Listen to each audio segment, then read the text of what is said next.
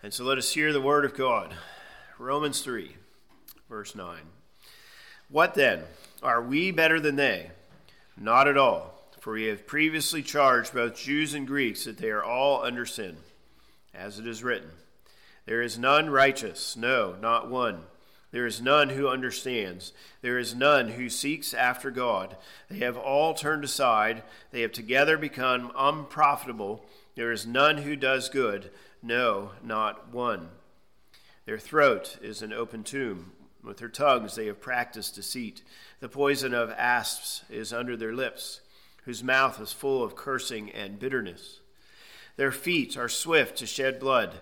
Destruction and misery are in their ways, and the way of peace they have not known. There is no fear of God before their eyes. Now we know that whatever the law says, it says to those who are under the law, that every mouth may be stopped, and all the world may become guilty before God.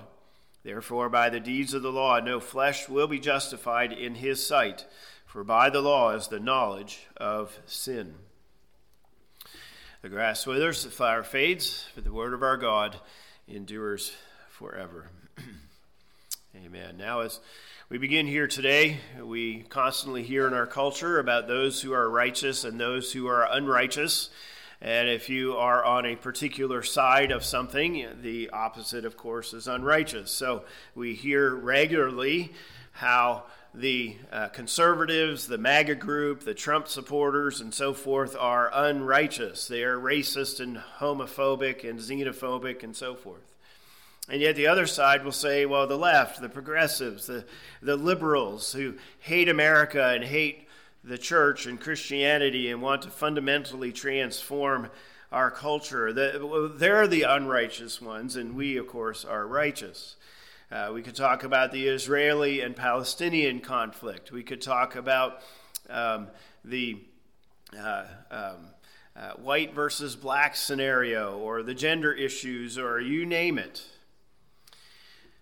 In every one of these, there is the so called righteous position and the so called unrighteous one. But as Paul teaches us here, and as he says, as the Bible teaches us, there is no one who is righteous. No, not one. Now, last time, we in some ways learned a new thought here in Paul as we looked at verse 9. Um, on the other hand, he had already spoken of these things. But as we come to verse 9, he words it a bit differently. Paul has proclaimed that Jews and Gentiles all sin. He has said that none of us are perfect, and so all people deserve God's wrath and judgment. And he reiterates that idea in verse 9, but by wording it differently, he gives us a little different perspective on what he has been saying and the extent of our sin. Not only do we fail to meet God's perfect standards, and that even our best actions and thoughts and words are filthy rags, he also says we are under sin. In other words, we are slaves under sin's power. And it is true that sin is a weight upon us. The sinful behaviors bind us, we become addicted to them. The consequences of our sin weigh down upon us. But Paul is going even further than that, saying that we are actually slaves to sin as a power. It is our master, and we cannot escape from it. And we also need to include the idea that we enjoy our slavery. In our culture, we frequently hear that all slaves want to be freed. But that isn't true at least not completely, because addicts typically return to their booze and their drugs. The abused tend to return to their abusers. Voters re-elect bad politicians. Criminals that let out of jail many times want to go back because they like it there. Well, in a similar way, we enjoy our bondage to sin. We enjoy sinning. Indulging in sexual and social sins makes us feel good at least in some ways. And of course, we like to be in charge and control God. And so, in saying things like he has said here in verse 9, he expands our thought a bit. Well, Paul has now taken 53 verses to explain how wretched we are and how God is just to judge us. And as I said a number of weeks ago, this is longer than several books in the scriptures. Well, Paul now brings his teaching to a conclusion by using what is called a chain citation. He is citing various Old Testament passages and linking them together like a chain. Others have called it pearl stringing. And so you take these valuable Jews, jewel, jewels, these pearls, and you string them together like a necklace or something like that. And so rabbis did this, priests, religious leaders in Paul's day, and he's doing similarly. Uh, I have done this, and uh, for example, the funeral sermon that I uh, will bring, um, I focus on several emotions that we face when a loved one dies, but then I conclude by reading 20 or more passages that reinforce the things that I have said, talking about sin and death and the gospel. I did it here in Romans. Um, in chapter 2, verse 6 in particular, remember the quotation here from Psalm 62 God will render to each one according to his deeds. And then I probably read 15 other passages that say the same thing. It is a chain citation idea. And so Paul is doing that here in verses 10 through 18. Now, people count up the different passages a bit differently. Uh, some will say there are seven passages that he references, some will say more or less. Um, but the point is, it's not just Paul that has such a pessimistic view of us, all the scripture does. We must understand that. All scripture is teaching that we are rotten sinners and have no hope in ourselves. So, let's begin this citation chain here by looking at verse 10. And the very first thing he says is, as it is written. Now, this is a common statement. He used it in chapter 1, verse 17. We see it elsewhere, of course. Um, but let me develop this just a little bit and go down this path slightly here today. Notice that God's word was written, words were used, verbs and nouns and phrases and paragraphs. God has preserved these words and the ideas they communicate for future generations, for Paul, for us, and for many others. Now, God used oral tradition, yes, but that's not what He preserved for us.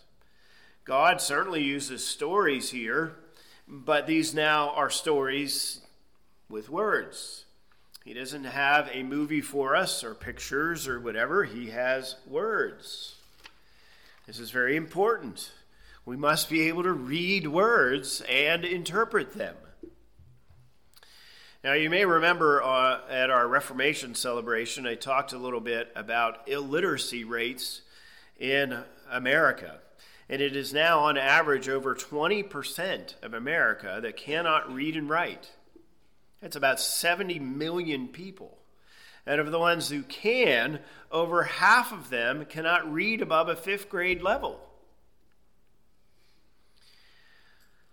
The problem is, God gave us words, and it's written above a fifth grade level. And so the implication here for us is that we must be able to read and to write and to interpret and not be content with a third grade level of reading or even a sixth grade level of reading, but to continue to grow in our abilities to interpret, because ultimately we must know what God has told us. And so notice it's this um, very obvious implication. As I've said also at other times, surely we must be able to do this in our own language.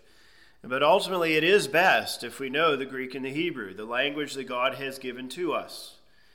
Now, this does not mean we all have to be scholars or pastors, but all of us should have a workable use of the languages that God has given to us. Just like not everybody has to be like Dale or Susan and be able to teach math, but we all need math if you want to bake a cake or balance your checkbook or something to that effect. And so, notice, God gave us words. Let's understand them.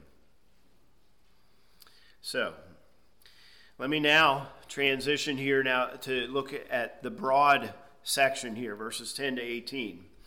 And in verses 10 to 12, notice that Paul is giving us a summary of his thought no one is righteous. But then in verses 13 and 14, he focuses on the things that we say. And in verses 15 to 17, he focuses on the things that we do. And then in verse 18, he emphasizes what we look at or fail to look at. So Paul's going to quote here from Psalms 14 and 53, Psalms 5, 140, and 10, Isaiah 59, and Psalm 36. So if you put all those together, that's where you get your seven. Uh, some say because 14 and 53 are the same, that only is six. Others add other passages that say similar things. Note also this broad view. Paul says there is not five times in these verses. You'll see the end of verse 10, New King James says there is none. Twice in verse 11, the end of verse 12, and then in verse 18, five times. Add also, no, not one, twice in verse 10 and in verse 12. And then you have all and full, depending on your translation, how they give those words. And so if we go with seven passages quoted, and now seven times he says no, nice perfect numbers here for Paul to summarize his argument. All right. Well, now let's zero in on his first quotation, verses 10 to 12. Let me read it again in Paul's uh, wording There is none righteous, no, not one. There is none who understands. There is none who seeks after God. They have all turned aside. They have together become unprofitable. There is none who does good, no, not one. All right, now let's turn to Psalm 14. Psalm 14. now, as I said a little bit ago when we read through these two Psalms, uh, I said that the differences are very minor, and one of the biggest differences are the names of God. Uh, in Psalm 14, the name Yahweh, or Lord in capital letters, is used four times. The name God, or Elohim, is used three times. So, right, there is no God, verse 2 the Lord, Yahweh, looks down, and so forth. But as you uh, may want to keep both sides open here, as it were, like I have here, and you look at both. Uh, in Psalm 53, you'll notice the name Yahweh is not used at all. The places where Yahweh is used in Psalm 14 is replaced with Elohim. And so, all seven times the name of God that is used in Psalm 53 is Elohim or God. Now, you may recall when we did our study of the Psalms, remember there are the five books in the Psalter and such, and in book one, the name Yahweh is emphasized. Okay? Uh, you have the name Yahweh used a certain amount of times, and about a fifth of that number, we have the name God or Elohim. In book two, it switches around almost exactly. You have the name Elohim that is emphasized, and the name Yahweh is used about a fifth of those uh, of that number. And uh, it's because in book one, the emphasis is on the sufferings of David and especially how that impacts God's people. In book two, we see David being established as king, but the message now is more so for the nations around Israel, not so much for Israel. See, the name change makes sense. You use Israel's covenant Lord's name in book one. You use the more generic name, if you will, in book two, because you're speaking to the nations. And so, David here in book one is saying believers need to understand the way of the fool. In Psalm 53, now David is saying here that everyone even the Gentiles, the nations, must understand the way of the fool. It is no accident that Paul picks a psalm that has the same message to both groups of people. He is speaking to Jews and Gentiles. He could have easily picked some other passages here, but he picked the one that is virtually identical with a message to the people of God and a message to the nations. And he says all of us must recognize that no one is righteous. All of us are fools. And so notice this initial point. So let's use Psalm 14 as our, our pattern here. Again, just some minor differences, especially here in verses 1 to 3 with Psalm 53. And so notice verse 1 then, Psalm 14, David says, The fool has said in his heart, There is no God. They are corrupt, they have done abominable works, there is none who does good. All right, now, Paul does not give us all of that, obviously. And notice he changes the word good to righteous, right? There is none righteous, he says. So you might say he's paraphrasing this verse. But you also can say he's already talked about us being fools, hasn't he? In chapter 1 in particular, he has said, Since we all suppress the truth about God and turn to idols, we're all a bunch of fools. Because we're all, in essence, saying there is no God. All of us are at least practical atheists. It's not just the atheists that are the fool. It's not just the atheist who openly says there is no God. it's not just that group of people who are corrupt and do abominable works. It's not just those people who do no good. It is true for us all.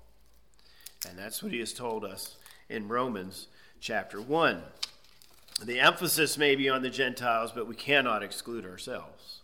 All of us have done foolishly. All of us have lived as if God is not there.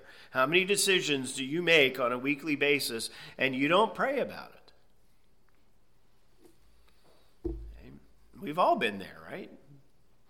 How many days have you gone through and you lay your head down on your pillow and you're like, oh, I didn't think about God today? Hey, we all have played the fool.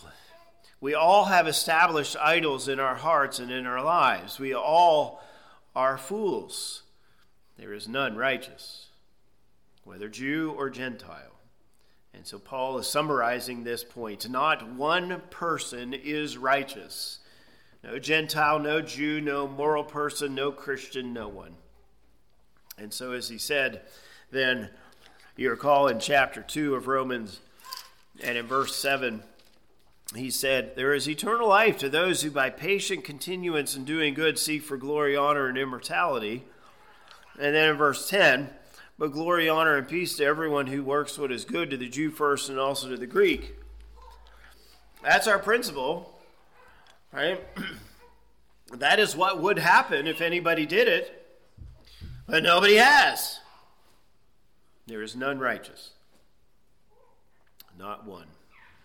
Now, of course, Jesus is the exception, but no one else. And so we are all fools. It's not just the left, it's not just the right, it's not just the MAGA people, or black people, or white people, or whatever, right? No one is righteous. So don't buy into this, this binary setup that our culture wants to give us. We are all unrighteous. So, verse 2 then here in the psalm. Psalm 14, verse 2 The Lord looks down from heaven upon the children of men to see if there are any who understand, who seek God. Now, notice how it's presenting it almost like a question. It's not a question, but you get the idea. God's going to go down to earth and see if there's anybody righteous. Is he going to find any? Well, verse 3 says, they have all turned aside. They have together become corrupt. There is none who does good, no, not one, not just the one who outwardly says there is no God. But God cannot find anyone who has not turned aside to idols. God cannot find anyone who has not been corrupted with the falseness of idolatry. God cannot find anyone who does good worthy of his praise. God cannot find even one. Now, again, Psalm 53 says virtually the same, just a few minor differences here. There's, does not change the meaning. So let's come back then to Romans and chapter 3. And now notice how Paul handles this. I've already mentioned about verse 10 that he more or less is paraphrasing that verse. and including the ideas in chapter 1. Now, here in verse 11, notice how he also rewords Psalm 14, verse 2. He says, There is none who understands, there is none who seeks after God. Right? The psalm gives it almost as a question. God's going to go, Look, is he going to find anyone? Well, Paul's already giving us the answer here in verse 11 by saying he didn't find any. There are none. So, two thoughts here then. First of all, there's no one who understands. Let's go back to Romans 1. He already told us this, right? Romans 1, verse 21. Although they knew God, right, from what God has made, they did not glorify him as God, nor were thankful, but became futile in their thoughts, and their foolish hearts were darkened. Professing to be wise, they became fools and changed the glory of the incorruptible God into an image made like corruptible man and birds and four footed animals and creeping things. Now, as we talked about in Romans 1, that's all of us. We all have idols. There are no exceptions to that. We all do not understand. We all have become fools. But as I also said, as we went through this and into chapter 2, it's not that we have no understanding. Again, all we have to do is look outside and we have understanding. We understand the truth that God exists and many things about Him. We all know that we are sinners and God is, is displeased with us. We also have the law of God written on our hearts. We have understanding, but not the ultimate understanding of truth. Because the understanding we have, we suppress and we exchange with what is false. And so Paul can rightly say to the person that has all kinds of letters before or after their name, You don't understand anything. He could come here and stand in front of us and, and tell us, You don't understand either, apart from Jesus Christ. We have no understanding in this ultimate sense. Now, the second thing, of course, he says here is that there are none who seeks after God. Again, notice Paul is basically giving the conclusion of the psalm. Everyone, to say it a little differently here, everyone seeks after what is false. We all seek, but we just don't seek after God. We seek after other things. We seek for religious activities to earn our way to heaven. We seek after the gods of our own making but we are not seeking after true religion or the true and living God. And so ultimately, there is no such thing as a seeker service. No one seeks the truth. What we seek after is a mixture of truth and error because we really don't want the truth. We're suppressing that. And so uh, uh we don't want to run to total non truth and so we mix truth with something else because we know that's at least closer to the truth and makes us feel a little better. No one seeks true religious activity. Like Adam, we hide. And so works salvation becomes our zeal in order to avoid true and total commitment to God. This is what describes all of us. There are no exceptions. Now, I will say this if someone is truly seeking after God, it's only because God is seeking them first and has worked in their heart to change them and bring them to Himself. But on our own, none of us do. We may think we do, we may go to church. Oh, I'm seeking God. Oh, look at that person. They're so religious. They love God. You know, all these things they do. But no, actually, they're seeking after something else apart from the work of the Spirit in the heart. And so we are dead. We are blind. We are foolish. We are ignorant. We seek after anything and everything other than what is true and right in God Himself. And so, as Paul said last time, right, we're in bondage. There is no such thing as a free will. Our will is totally bent on going the wrong direction. All right, now verse 12. They have all turned aside. They have together become unprofitable. There is none who does good, no, not one. Here, Paul is uh, virtually verbatim to what the psalm is saying. Everyone has turned from the true God, and so we are therefore useless, corrupt, unprofitable. Only the godly are useful, and none of us are godly. Okay? Not one person has done anything worthy of God's praise. Or to say it literally, not as many as one. So you remember the scale I've talked about from 0 to 100, and we can't even rate above a zero? That's what Paul is saying here. Not as many as one person has done what God has required. Again, other than Jesus. And so everyone in the whole world has rejected the true God, even though we know him by what he has made, even though we know his law because he put it on our hearts. But we must add another idea here. And Paul's going to say it in verse 18. But the idea here is we do not seek God, we do not seek truth because we hate it. We hate God. It's not that we're indifferent. It's not that we're confused. It's not that we're blind only, but we hate God. And we hate anything and everything about Him. Even now, as regenerate Christians, there's a part of us that hates the fact that I have to bow the knee to God. You know, God, why, why, why did you do this in my life? We've all said that, right?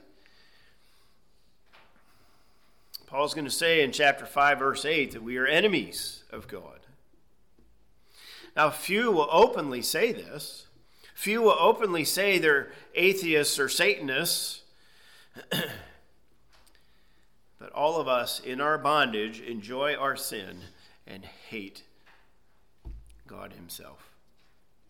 All of us exchange the truth for a mixture of truth and lies. We exchange godly behavior for works salvation some go to church and do it, some don't. Some are secular, some claim some other religion. But everyone, you, me, there is no exception. Whether you're part of the MAGA train or part of the globalists, it doesn't matter. Non Christians admit they reject the God of the Bible. But because Paul here is quoting the Bible, all of us need to admit it to. So let me add to the pearl stringing here a little bit. If you want to follow along, that's fine. First Kings chapter 8. These are the words of Solomon when he dedicated the temple and he was praying to God. And he says in verse 46 When they sin against you, for there is no one who does not sin. And then he continues in Psalm 143, okay, we have this psalm that says, if I get there, verse 2 Do not enter into judgment with your servant, for in your sight, speaking of God, no one living is righteous. In Proverbs 20 and uh, verse 9, who can say, I have made my heart clean, I am pure from my sin? Or even closer then, Ecclesiastes 7, verse 20. For there is not a just man on earth who does good and does not sin. And one more here in this necklace, as it were. This is 1 Corinthians chapter 2, verse 14. The natural man does not receive the things of the Spirit of God, for they are foolishness to him, nor can he know them because they are spiritually discerned.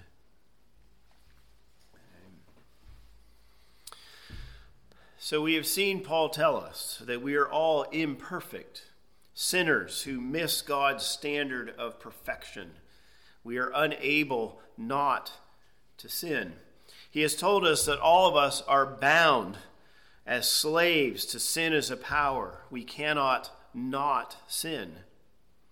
All of us enjoy seeking for partial truth, for false gods of our making, rather than the truth and the true and living God. All of us oppose God and His truth. We are enemies.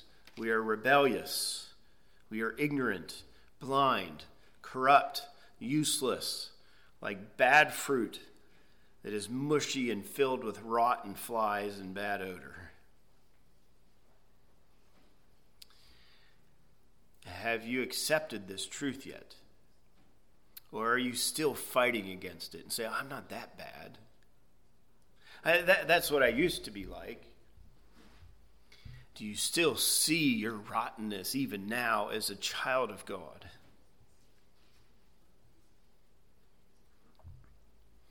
Let me read here, first of all, from John Stott, who, first of all, says it this way Paul's repetition hammers home the point. Twice we are told that all have gone their own way, four times that no one is righteous, and twice that not even one is an exception. And that's just verses 10 to 12. For to be righteous is to live in conformity to God's law. And the best man, the noblest, the most learned, the most philanthropic, the greatest idealist, the greatest thinker, say what you like. There has never been a man who can stand up to the test of the law. Drop your plumb line, and he is not true to it. He also says this God's complaint here is that we do not really seek him at all, making his glory our supreme concern. That we have not set him before us, that there is no room for him in our thoughts, and that we do not love him with all our powers. Sin is the revolt of the self against God, the dethronement of God with a view to the enthronement of oneself. Ultimately, sin is self deification, the reckless determination to occupy the throne which belongs to God alone. And again, I would say, that desire does not go away once our heart has been regenerated. Those remnants are still there until we are glorified. Let me also then read a bit here from uh, James Montgomery Boice. This one's a little bit longer, but let me set it up like this. the first thought for us is simply have you accepted this truth about yourself? But one of the implications of this Paul will develop in verses 21 to 26. Okay? You've got to understand this before you can understand the gospel. But Boice takes us another step, and he says, okay, but what do we do when we're talking to somebody else, when we're witnessing, when we're defending the faith? Should we say what Paul says here? What does the free offer of the gospel really mean? So, with that in mind, this is here are some things that he says. And he first says this, quoting the larger catechism, question 25.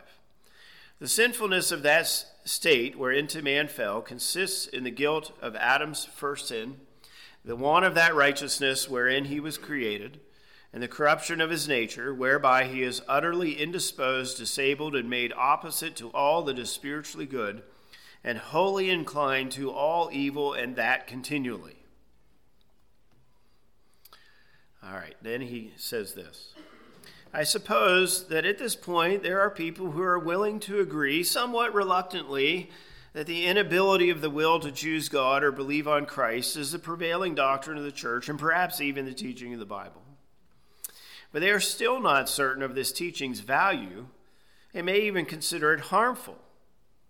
And so they ask if we teach that men and women cannot choose God, don't we destroy the main impetus to evangelism and undercut the missionary enterprise?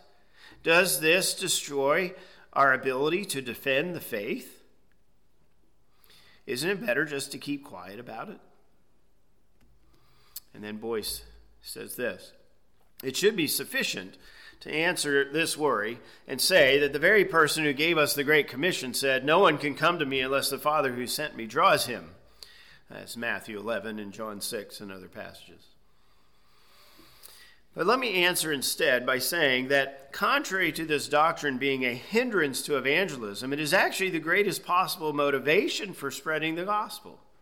If it is true that the sinner left alone never naturally seeks out God, how is that individual ever going to find God unless other people sent by God carry the gospel to him or her?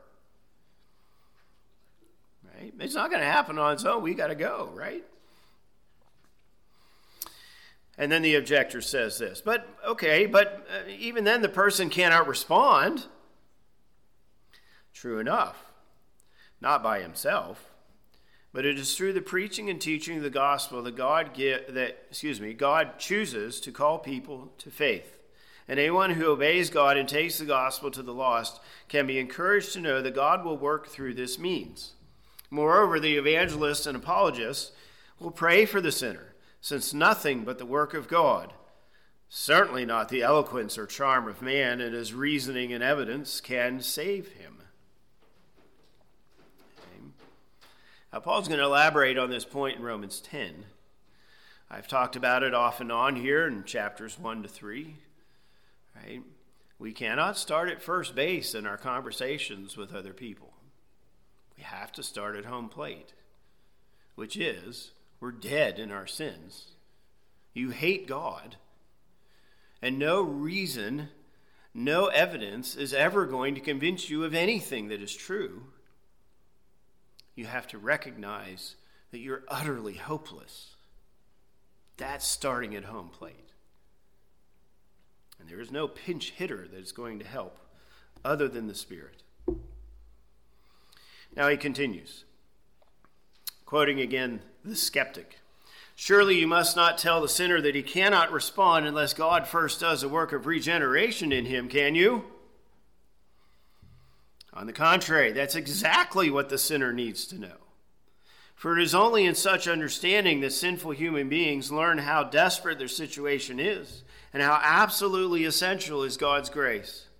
If we are hanging on to some confidence in our own spiritual ability, our own reason, our own abilities to work things out, however small, we will never seriously worry about our condition. There will be no sense of urgency. Okay. But if we're truly dead in sin, as Paul says we are, and if that involves our will as well as all other parts of our psychological and spiritual makeup, we will find ourselves in near despair. We will see our state as hopeless apart from the supernatural and totally unmerited workings of the grace of God. And that is what God wants. Let me reword and restate what he is telling us here. These words in Romans 3, and frankly, Romans 1 to 3, are not just for the believer to understand. It is this very message that we must take to the unbeliever.